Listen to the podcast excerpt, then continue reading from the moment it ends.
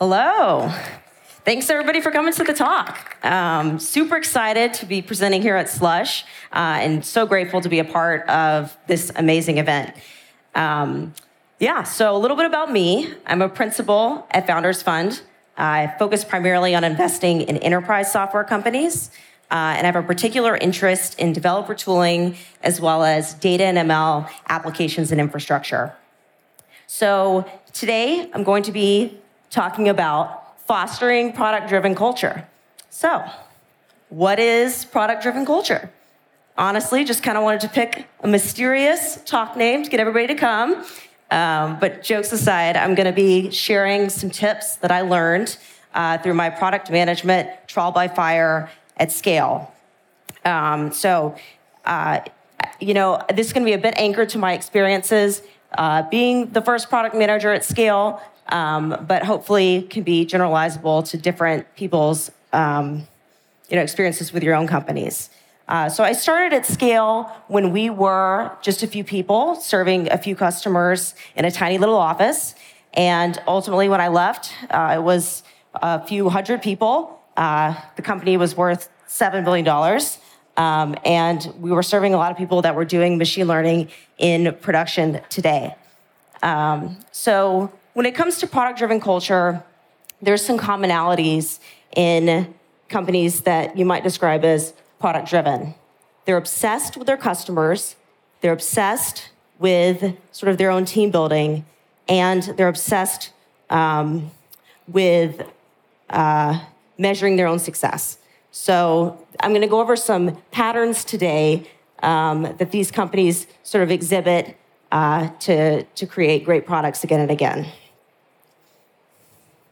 So the order of this talk, uh, it's essentially sort of the, the different decisions that you're going to face as you um, end up building a company. So the first uh, part of the talk will be on Uh, the role of engineering. So when you're going from zero to one, when you're going from nothing to something, um, and you're sort of, uh, you know, hiring engineers and building the first version of the product in pursuit of product market fit. The next sort of section will be uh, a question that I get all asked all the time from portfolio companies. You know, when do you hire a product manager? How do you evaluate them? Uh, and then also, you know, how do you not only evaluate them in an interview setting, but then when they're actually at the company, uh, and then, you know, why do you hire a product manager in the first place? Like, there's sort of trade-offs uh, when you hire someone. Um, the next section will be on early product manager mistakes, uh, coming from mostly from my own experience, um, but basically sort of mistakes that are common at the earliest stages with product managers. Um, and the last section will be sort of challenges that you face as you grow the engineering and product organization. So when you start a startup, it's a very exciting and precarious time. Um, I remember when I started at Scale, I was very energized, um, but also kind of terrified, um, because a lot of the decisions that you're making are life and death. Um, you only have so much time to figure out how to build a product um, that customers will find mission critical, um, and get them to sort of pay for the product and have a sustainable business model. Um, so the first sort of group of people that you're going to hire uh, are engineers, and they need to be, uh, this is sort of a trade-off that I talk about a lot with my portfolio companies, um, but they need to be very self-sufficient. So these engineers, Um, they'll be making sort of product decisions in their day-to-day work. You have the C E O, um, who is kind of the source of truth of and product vision at the company. You might have some other technical founders that tend to help with product requirements, um, and uh, sort of, uh, you know, uh, managing the engineers. But ultimately, you need to kind of create a team that is self-sufficient and um, able to kind of construct the the sort of product details for themselves. Um, there's another trade-off to, to be made here. A lot of times I hear from engineers um, and engineering management that maybe you might want to hire contractors as part of the first team, uh, but it, it, there, there are some trade-offs in that. Contractors can be really good at sort of self-sufficient tasks, but then when given um, sort of the day-to-day um, of, of, a, of, a, of a startup, uh, it, it requires a more individual buy-in uh, that can be challenging to get from somebody who's not a full-time employee. So there's definitely sort of trade-offs um, in sort of thinking through, do I hire full-time, do I hire contractors, and how senior of engineers uh, do I need to hire? And ultimately, these engineers are going to be talking a lot with your customers. So they'll be able to unearth a lot of pain points. Um, but ultimately, the C E O will be making the final call. So something that I recommend a lot when different people come to me and say, hey, Leigh Marie, should I go work at the startup? The number one thing that I'll tell them is, um, do you trust the C E O? Because ultimately, the C E O will be the first P M and will be making the product prioritization decisions. Um, and that's kind of the disagree and commit triangle.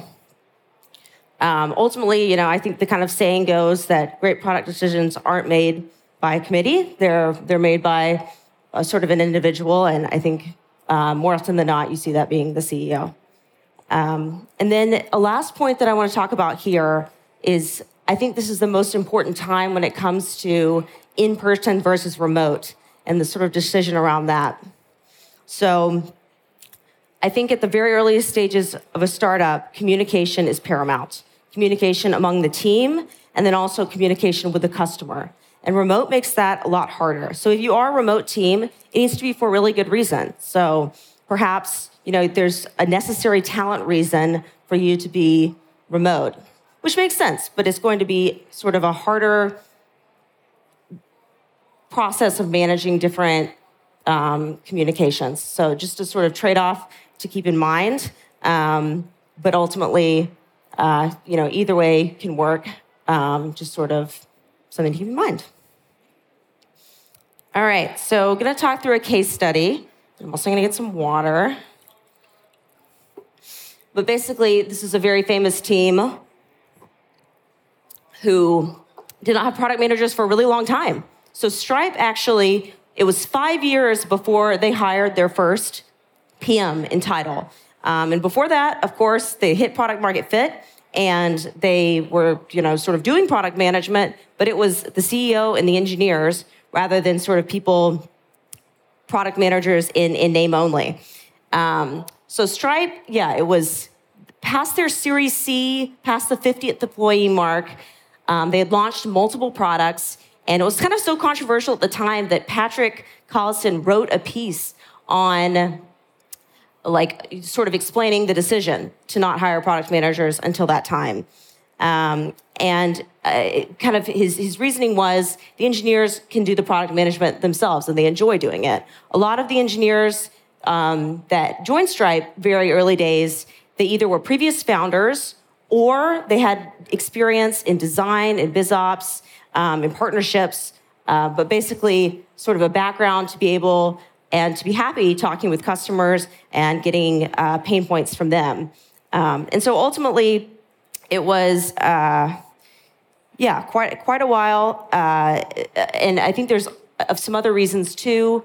Um, Stripe, it was quite a developer-focused product, or I mean, still is. And a fun fact is that actually half of the engineering team of Stripe in the very early days Um, used the product as a customer before um, joining. So that was kind of, they actually were the customer in a in a sense.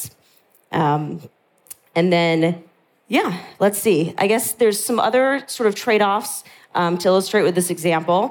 Um, so there's there's the trade-off here of, you know, when you hire your first P M, you inherently um, sort of, there's another step in the communication chain versus when you just have engineers. Um, if you're an engineer and you're talking to customers and you're getting pain points, uh, that you can do that and then you can build. Um, so there's no information that's lost. Once you hire a P M, you inherently introduce a little bit more um, of a step in the communication chain. And um, yeah, it's just something to kind of keep in mind. Um, and then also some engineers, if they're more product-minded, enjoy uh, sort of defining product requirements themselves. So... Let's say you're thinking to yourself, when do you hire a product manager? Um, I think it it really depends on the stage of your company. Um, if you're pre-product market fit, product market fit, or in the hyper-growth phase. So let's say you're pre-product market fit. Um, in this case, you might not really even need a product manager. But let's say the C E O's too busy to pro- pro- to project manage. Let's say you're pulling on multiple product threads, and the eng lead or the C T O can only optimize one of them.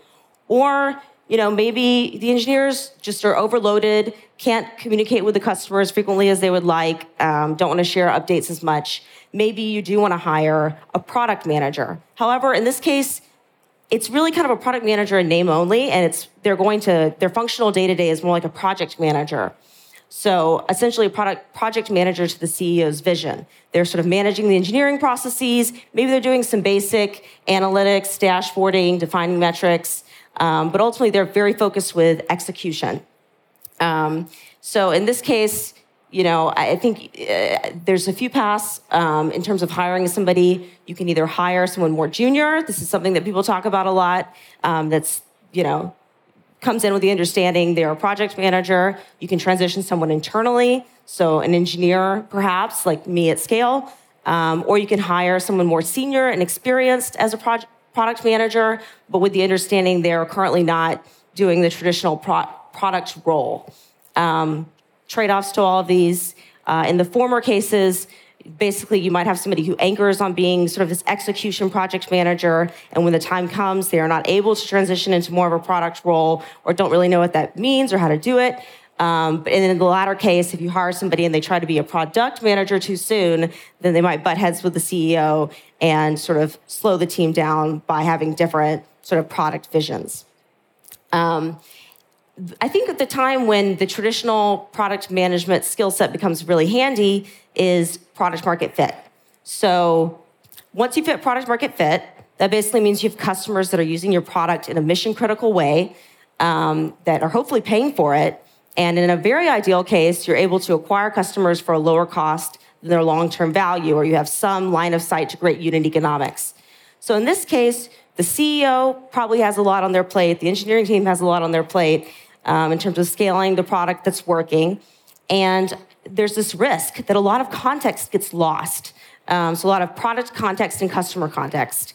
And what the product manager can do is sort of unify the team through defining the customer personas, the use cases, and then also just the broader business context, um, and can sort of communicate with everyone, make sure everyone's on the same page, make sure the customer's on the same page, uh, which is which is quite important. Um, and in this case, um, you might uh, have, have uh, I think the, the easiest way to think about it is there's sort of four risks to product building. You have the value risk, so will people buy your product? You have the viability risk.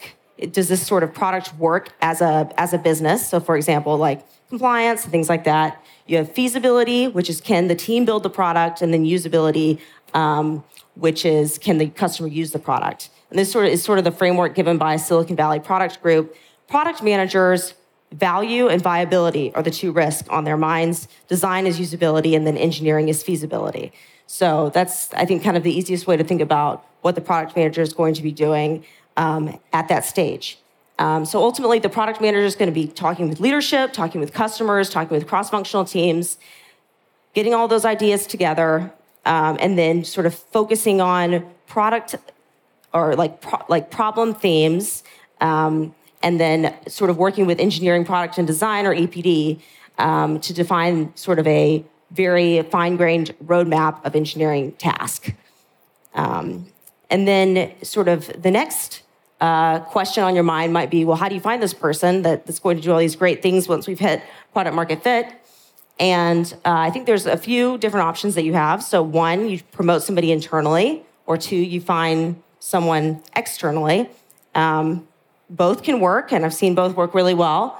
Um, I think in both cases, the important things to really think about are, can this person handle uncertainty? And does this person have agency to affect change? So that's more of a personality type than like a particular company structure. Um, and at Scale, we actually called this running through walls and having a bias to action um, as like a sort of culture value. Um, And so ultimately, like, you would love to have a P M that kind of checks off all the boxes when it comes to product management, that, you know, has great product taste, knows all the best practices when it comes to processes and communication, um, knows strategy, can make a dashboard, can do all the metrics. Um, but in practice, what you're probably going to find is you want to hire a person that can spike in one or more of those areas and then learn how to do the rest. Um, so you really want sort of an empathetic learner um, that is going to have the curiosity and drive to become a world-class expert in a particular domain, which is what you really want out of a product manager. Um, and then sort of the last stage here is growth, when you have like a core product that's working really well, and then you're starting to think about product expansion. Um, and at this point, you're probably going to hire multiple product managers. A sort of good heuristic here is one to ten, so one product manager to every ten engineers. If you have a more technical product, um, you're probably going to want more project managers versus product managers because the engineers have a lot more say in the product roadmap. Um, but ultimately, you know, you start as you start to specialize your teams, then you're going to start to specialize um, your product your product manager. So maybe you have somebody from a business background, um, from a growth background, from technical background, design background, and they sort of work with more specialized teams. Hopefully, they complement each other and are able to sort of um, educate each other. Uh, and then the other part here is you might also start to think about hiring Uh, leadership P Ms, so people that are managing P Ms. Um, and I think the main benefit here is that C E Os and founders are really good at thinking about short-term and really good at thinking about the very long vision. Um, and then these sort of P M leaders are really good at filling in the medium term, so a quarter to, you know, a few years ahead. Uh, case study here, uh, my experience at Scale. So uh, I joined Scale, was one of the first engineers, and then trans- transitioned over into a product management role. When I joined Scale, like I already knew that I wanted to, to be a product manager. I had done an internship, and sort of the, the role really resonated with me. Um, but when I joined Scale, it was sub ten people, so they didn't need a product manager, as we kind of talked about in the slides before. Um, so ultimately, I joined as an engineer. Uh, I started taking on more product responsibilities as the company grew. So started project managing, sort of helping with the Scrum board. Um, and then as, you know, sort of the business started to take off, there was a clear opening for me to talk to customers, to learn more about the autonomous vehicle industry, analyze competitors' products, um, you know, start to work with the sales and support teams and support them and sort of uh, make sure that their requests were getting done by engineering, things like that.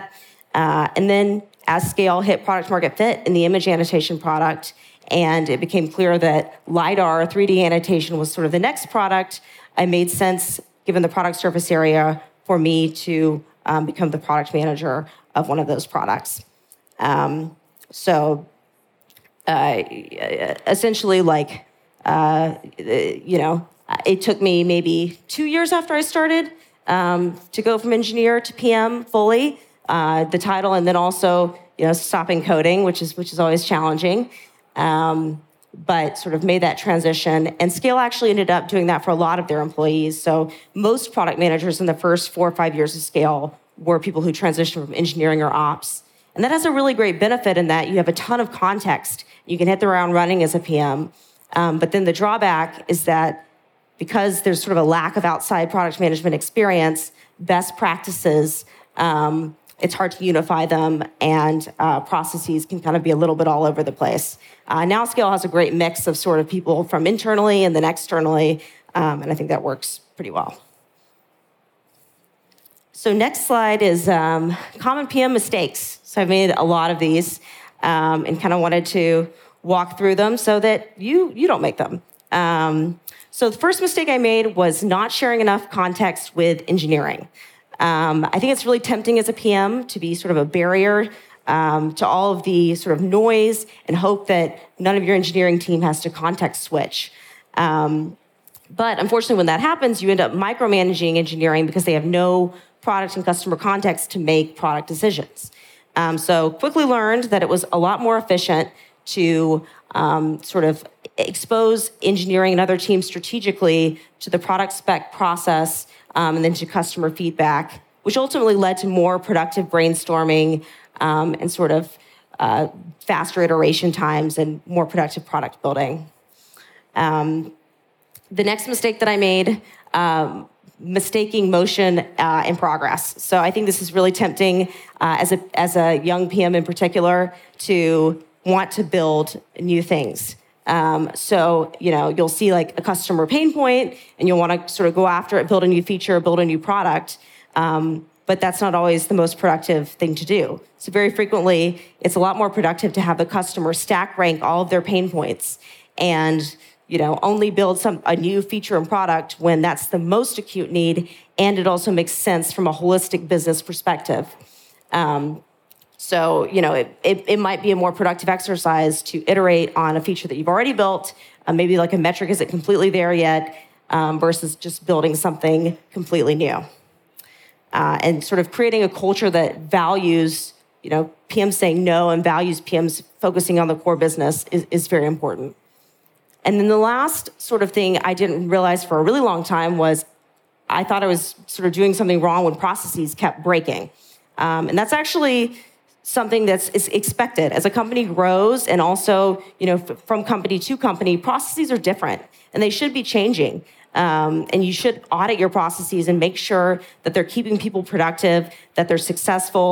Um, and you have a lot of different processes to manage as a P M. You're, you know, pre and post-mortems, product launching, beta testing, prototypes, customer calls, making sure that all of this is productive um, every few months is uh, something that I, was not obvious. I thought you could just make a process, and if it was sustainable enough and easy enough, it would be fine uh, in the future, but you need to revisit. So now I'm going to walk through uh, when you're growing the team and sort of chaos is reigning, which is a good thing at a startup. If, if it's chaotic and you're growing, that's a great problem to have. But you're going to be faced with a lot of decisions about both the product building process and the product team building process. So first sort of thing, goal setting. Um, so in general, you know, as a startup, you want to keep processes lightweight. You want to bias towards building things very quickly. But then at the same time, you need to have metrics that each team is working towards as a North Star. Um, and sort of when you're thinking about goal setting, you start at the very basic level with task tickets, um, with sprints. Uh, so like two, you're planning two weeks in advance. You're putting tickets into a two-week bucket.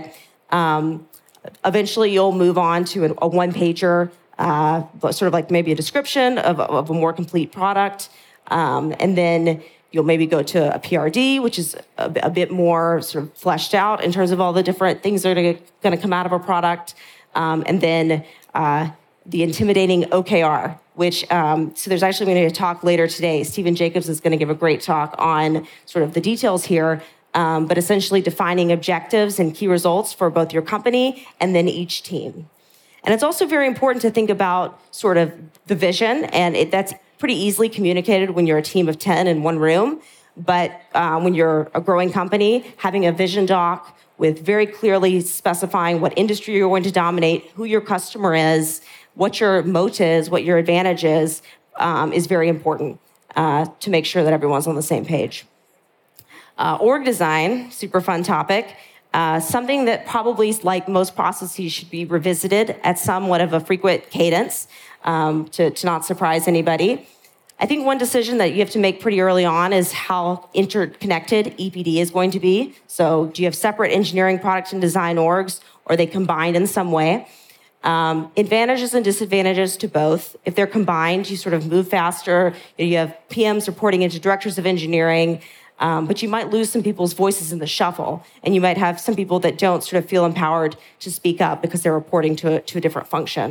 On the, on the other hand, you don't want to have these sort of walled gardens of engineering, product, and design that are just throwing things across the wall um, to each other and not sort of handing off things in a very collaborative way. Customer involvement. So I think it's pretty obvious that you want the customer to be very involved in your product process, um, but I think there's a few things that you can be very intentional about. Intentionally, you need to talk to customers. You need to see how they're using your product at some frequent cadence. Um, personas can be very useful here. So having product managers formally write out who is the user, you know, how are they using the product, why do they care about it, and making sure that we're not making assumptions about customers. Um, and then, you know, how much do you continue to include customers in the roadmap. Maybe you have some sort of advisory board. Maybe you have like a public roadmap online. Uh, but there needs to be sort of an understanding that, you know, every request won't get done, and that, you know, ultimately it is a product decision, sort of how much to go with exactly what your customers say. Um, and then lastly, new product bets. So you should always be thinking about your next act as a company. Um, It's a bit existential in that if you stop thinking about product expansion, your customers can potentially, or your, your competitors can potentially catch up. Um, I think a, a great example of a company here is uh, Scale, where even from day one, Alex, the C E O, was talking about how Scale was an M L data platform, even when the only product we had was a data annotation tool for images. Um, and so it was always sort of a North Star that we kept in our minds as uh, we grew the company. And now, Uh, you know, it has a ton of different M L products. And then another good example of a company that does this really well is Rippling. It's another por- Founders Fund portfolio company. Um, they've sort of designed their whole organization around this idea where there are these small autonomous teams, lots of startup founders. I think they have fifty startup founders at their company. Um, and they have a very modular architecture uh, and very lightweight process so that each of these teams can run very fast together. So took a lot from different product leaders uh, in this talk, and highly recommend that you check out their material, um, whether it's podcast or Twitter or whatever. And yeah, really do appreciate your time. Hope you learned a, a few tactical things, and would love to talk more afterwards.